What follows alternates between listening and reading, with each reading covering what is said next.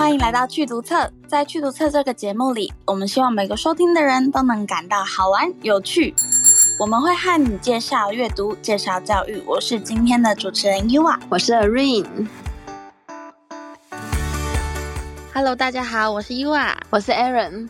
来到这一集的趣读册呢，今天想要跟大家分享的是一个新的教育议题及趋势。今天想要和大家讨论的就是 AI 人工智慧这个趋势，未来会怎么样影响到我们的教育，甚至影响到我们的生活。AI 这个趋势其实从去年底，然后一直到今年，其实今年初是一个还蛮蓬勃的发展，尤其是像是呃大家常用的 Microsoft，它其实在这个月的时候。都发表了一个 Copilot，就是大家以后用 Excel 的时候，比如说你想要做一个公式统整，你再也不用去找公式，你只要告诉 Excel 说你要做什么，比如说帮我把甲班跟乙班的平均分数算出来，它就会自动帮你算出来，我们再也不用去记公式了，是。在应用上面应该是蛮大的发展。那首先想问问 Irene，就是你对于人工智慧过去的想象跟印象是什么？对人工智慧，我觉得我都是在电影里面去理解它。就像有一部电影叫做《银翼杀手二零四九》，那这个二零四九就是在指说二零四九年的时候，AI 的人工智慧它会能够不是那么死板，就像是电脑一样的输出答案，它会有像人类的情感，它可以去。学习一直不断的学习，然后越来越强大。他的人工智慧就是创造了一批的人造人，在里面叫做仿生人。这个科学家就是创造用 AI 去创造拟真的人，那有自己的思想，那身体的拟真度，他也可以就仿造人类的皮肤啊，那些就做出跟人类几乎是一模一样的。它里面的 AI 还有另外一个。呃，系列是全向投影的人类，也是跟人类一样，只是他的那个投影机 就是要从上面这样投影下来。所以有一些人为了要找到自己完美的另外一半，就会找全向投影的另外一半。然后因为他就是可以完全的理解你、包容你，还会有像人类一样的批判能力，然后温柔同理照顾他。好酷哦！我而且我觉得完全像是前面提到说，他能够跟你对话，而且是有可能人类情感，或者是能够体贴你。包容你，我觉得这个在目前我们待会要讲到的 ChatGPT，我觉得它可能已经有做到一点点了。但是如果二零四九年真的有这样子的，几乎是跟人一样的机器人诞生，好难想象哦，真的很难想象。而且其实我觉得现在科技的发达是以倍数成长的，就像是你看 ChatGPT，它可以有这样子的，它虽然还没有人。然后也没有一个声音可以跟你对话，嗯，但是他已经有办法有这样子的输出的话，那只是要再加上一个人，其实并不是很困难的事情。对啊，那也跟大家稍微分享介绍一下 ChatGPT 是什么。ChatGPT 是 OpenAI 他们在人工智慧的可以跟你应答的一个软体，它是一个语言模型，根据大量的收集人类的资料去训练它，让它可以回答你所有的问题。所以等于是你可以。是跟 Chat，你可以到 ChatGPT 这个网站，然后你是可以去跟他聊天的。比如说，你可以问他说今天的天气，或者是跟他说，哎，你可以帮我收集什么什么的资料吗？或者是你可以跟他说，哎，我今天心情不好。我觉得我以我自己来说，我一开始对人工智能的想象跟表现，我觉得会比较停留在 Hey Siri 的那个阶段，就是 Siri 是语音助手嘛。然后我自己平常也会请他帮我做一些什么。比如说定闹钟啊，定倒数计时器，然后有时候会，可是不太会跟他聊天，我顶多会请他。像我讲一个笑话，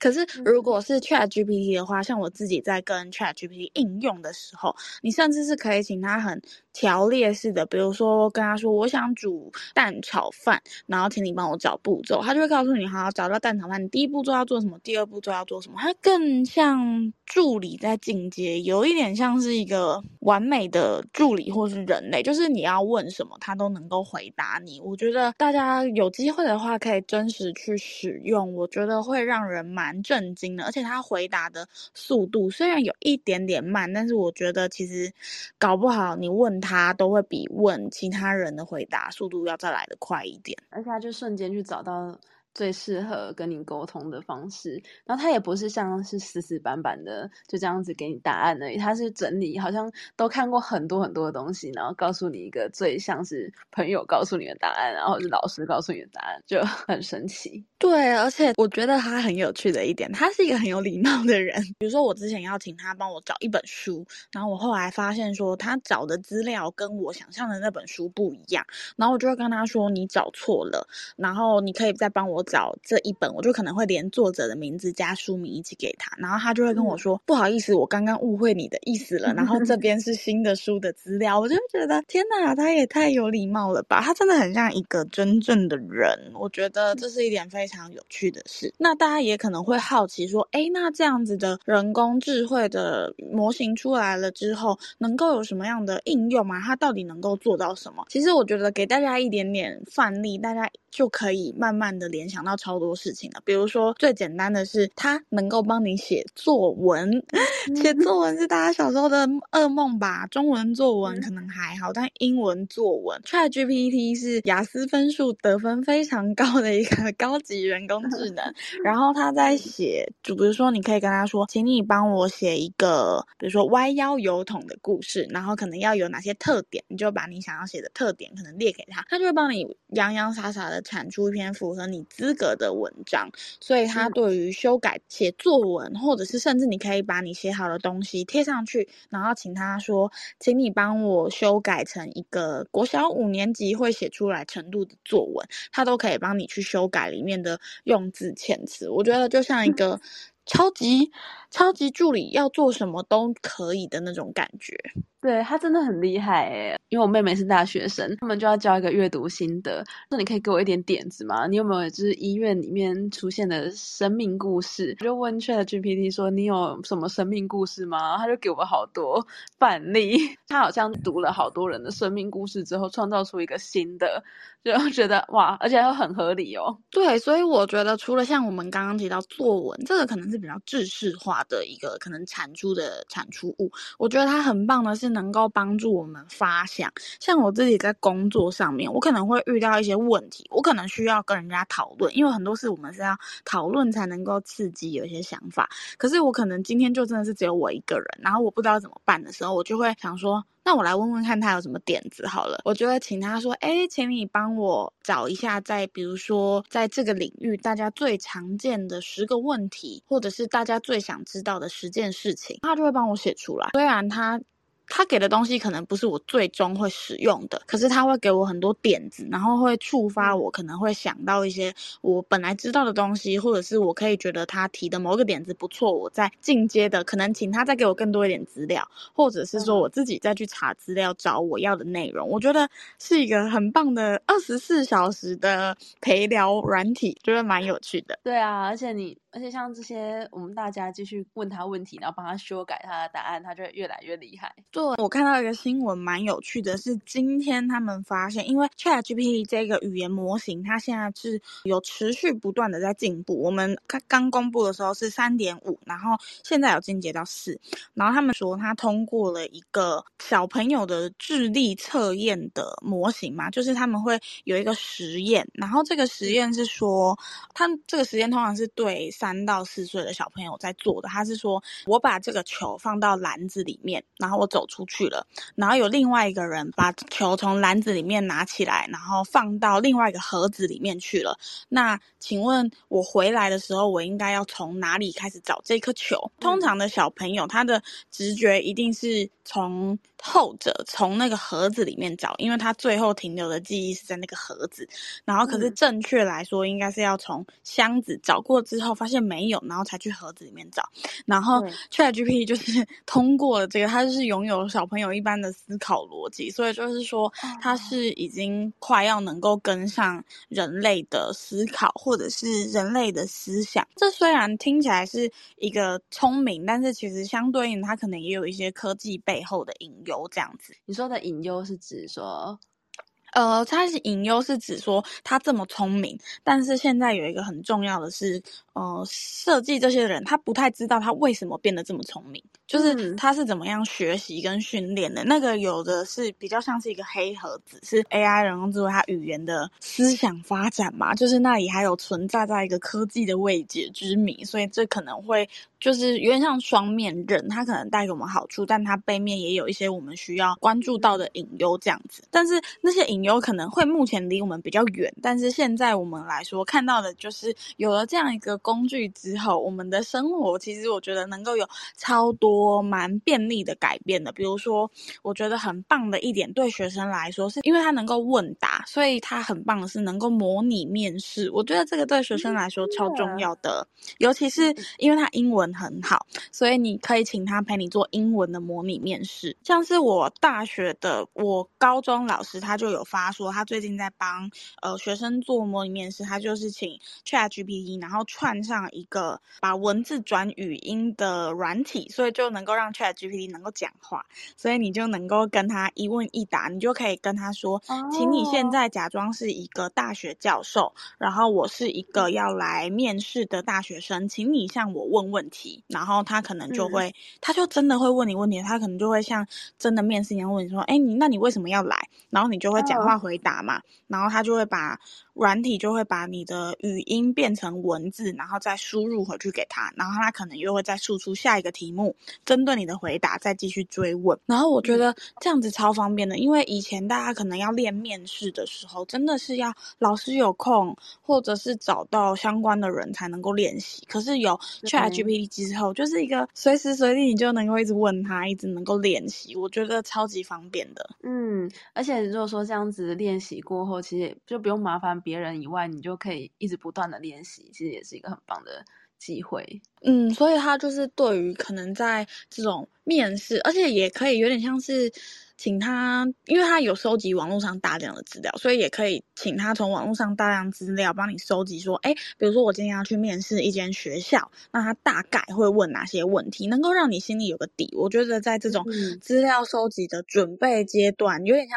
可以帮你预测题目，然后重点是你也可以请他帮你拟答，或者是请他帮你修改，说你的答案有哪里不好，或者是有哪里需要加强的地方。我觉得他真的很棒的，就是。他有超级大量的资料库，而且它又是透过科技能够很快速的去搜寻或者是取得这些资料。虽然很多人会觉得说 AI 的发展会不会取代了人类，可是我觉得目前来说，比起取代，我们更应该要想的是，我们可以怎么样应用它，让我们的生活能够更高效，或者是能够更有效率的去运用这个资源。而且其实说到会取代，其实我觉得应该算是一个转型的机会，因为它协助我们工作更为顺利。那当然有一些比较繁复啊，就是比较枯燥乏味的工作，它可以帮我们做好，然后或者我们设定好之后，它帮我们算出大量的数据，我们不用花很多的时间在做这件事。但这时候我们的创意跟我们的学持续学习的渴望就很重要。真的，其实最近在如果跟这一块可能科技或者是数位工具应用比较深的人，有的人就会一直会陷入一种 AI 的焦虑，就会觉得哦，AI 的速度很快，我跟不上，然后呃，他们很 FOMO，就是很害怕失去或害怕跟不上。然后我觉得你刚刚讲的超级重要的，我觉得心态是蛮重要，我们应该是要站在一个它能够辅助我们，甚至是和我们共创，然后大家一起去呃。呃，思考怎么样利用它，能够帮助我们，可能去处理一些我们不想处理的事，或者是一些日常的 routine 事项。但是我们能够运用它的智慧，帮助我们在不管是像你刚刚说的，帮我们想一些生命故事 idea，然后我们可以利用，或者是我们可以自己延伸发展，能够怎么样应用，怎么样聪明的应用这个人工智慧。我觉得是可能会是，也许是下一个新职业。目前就有人说有一个新职业，可能叫做 AI 咏唱。方式就是你怎么样正确的向 AI 下指令，然后能够让它产出对应你想要的资料，这样子。对啊，而且因为它是大数据的学习法嘛，所以其实很多东西是、嗯、虽然很多人都是这样讲，但是未必是现在最新证实的，他有可能学到的东西未必是真的，所以你自己也需要有批判性的思考，才能去正确的使用 AI 的这个资源。没错，像是我同事前几天我们就在讨论，因为以 ChatGPT 来说，它的资料收集，他有说是在到二零二一年的某一个时期，他只有收录这个时期以前的资料，所以二零二二年到二零二三年的新资料，他是没有收集到。所以他那时候他就说，他想要找一位名人的资料，他就去搜，然后就会发现说，哎，为什么出来的内容其实都蛮不是正确答案，或者是不是他想要的？所以这个时候我们就要有那个能力去判别说，这个工具提供给我们的资讯内容，我们要能够具备去辨识它的正确性，或者是确认说这个资料到底是不是正确的，然后摘要有没有对。我觉得这还是必须靠我们人类的聪明才智去做真正的验证，这样子。对啊，像我的朋友他们是医生，他们就是在做那个颈部出血的处理方式的时候，就问 ChatGPT 说这个要怎么用，这要怎么使用。但是因为如果说像是大出血，都会用止血带做止血，但是头部的话，就是因为比较少会有有这样子的状况，所以他可能就是看了。网络上所有的医疗处置之后，就是建议说用止血带。但如果止血带它其实就是绑一把你肢体绑住，那如果你把你的颈部绑住的话，那血液就流不到头部，它一样会死掉啊。然后对，就是它其实是一件很恐怖的事情，所以还是需要有那个专业能力在背后帮忙撑腰的。对，所以就是我们要，所以我觉得就回到要如何善用这一个工具，对我们来说，就是我们可能是身为人类，我们下一个要学习的目标怎么样？善用它，找到它能够帮助你最高效的地方，然后怎么样去确认它提供的东西。因为像是取代来说，大家第一个会想到就是翻译这个工作，因为它其实在语言能力上面非常的强，然后它中文的阐述逻辑，其实以翻译来说，它比 Google 翻译其实来的通顺蛮多的。然后很多人他甚至都会直接可能比较一些基本的文件，他可能就直接请 ChatGPT 翻译了。那翻译这。个工作是不是就要被取代了？如果真的是基础的那个专业度没有那么深的话，的确很容易被取代。不过，我觉得如果我今天是翻译，我觉得我的优势可能就在于是我能够翻的符合这个情境，或者是符合那个当地的人文发展。嗯、就比如说，我们常看 Netflix，Netflix 的字幕有的时候翻回来就会是蛮融入台湾文化的一些梗啊，或者是什么。那那个就是。身为翻译，他所在那个文化，它才能够翻出来的东西，所以我觉得就变成，嗯、的确，它可能会取代，或者是我替换掉我们某部分的工作，那我们就在剩余，比如说创意啊，或者是一些只有人才能够做到的事，我觉得就会是让我们可以更加的把自己的精力放在这里。我觉得是算是它对我们的好处的发展，可以从另外一个角度去看。对，而且像是你刚刚说的翻译这件事。啊，就是我有一个朋友，他就是在美国的球队当翻译，然后在大联盟里面，就是会有一些中国或者台湾的球员，然后那些球员就是不都是很年轻就被选过去，所以他们可能其实运动，他们运动很专业，但是对语言这块是没有办法的，所以就会请翻译。那这个翻译啊，他就不只是一般的翻译，他就还要照顾他生活，然后帮他融入这些，像是他去从一个完全。不一样的文化，然后在另外文化，他在生活大小事就是要需要帮忙他，所以他其实需要的不只有翻译的合理而已，他还需要的是人跟人之间的互动。所以我觉得大家不用太，我觉得。担心被取代，这有点像是大家面对新科技来说还没有掌握它，所以会害怕。但是我刚刚想说，就像是洗碗机一样啊，洗碗机它取代了可能是洗碗工的存在，不过它就会让这个人力能够去运用在一些只有人能够做到的事，比如说煮菜。煮菜这件事就真的只有人才能够有那种 精准的味道，或者是一些调味的那个层次。他就是帮我们去做了一些比较繁琐，可能我们不断的重复性的基本工作。那我觉得就会让我们把我们的能力发挥到更专精、更好的地方。所以我个人是觉得人工智慧应该在短时间内，我觉得它还不会取代人类。我觉得重要的是人类要把自己的心态放在对的地方，然后把这个工具如何好好的利用它。不然的话，我觉得还没有被取代之前，大家的可能因为被自己的心态，可能比如说焦虑，你就会先焦虑到爆炸这样子。对啊，而且像是我们人类有的软实力啊，一些我们的沟通、理解啊、同理心这些的，虽然我们没办法短时间计算巨量的资料，但这种共感、这种创意是没有办法被取代的啦。嗯，至少在像是二零四九那个人形来到以前，嗯、比如说拥抱的力量，就是只有我们人类能够给人类的这样子。嗯、对，真的 对，所以这一集呢，就想要简单跟大家分享一下有关于人工智慧这个新的趋势，然后大家也可以想想看，或者是上网玩玩看 ChatGPT 这个超级厉害的人工智慧的对话系统，然后也可以思考看看，哎，那我的工作或者是生活当中有什么？什么样的地方是可以使用这个工具的呢？或者是我能够利用它在我的生活里面做出什么样的改变呢？我们这一集就到这边，所以欢迎大家在单集底下看我们分享。你觉得人工智慧会把人类淘汰吗？我们应该要用什么样的心态来面对人工智慧的发展呢？欢迎大家到单集留言底下分享你的想法给我们。那我们这一集就到这边啦，我是 Yua，我是 Aaron，那我们就下集节目见啦，拜拜。拜。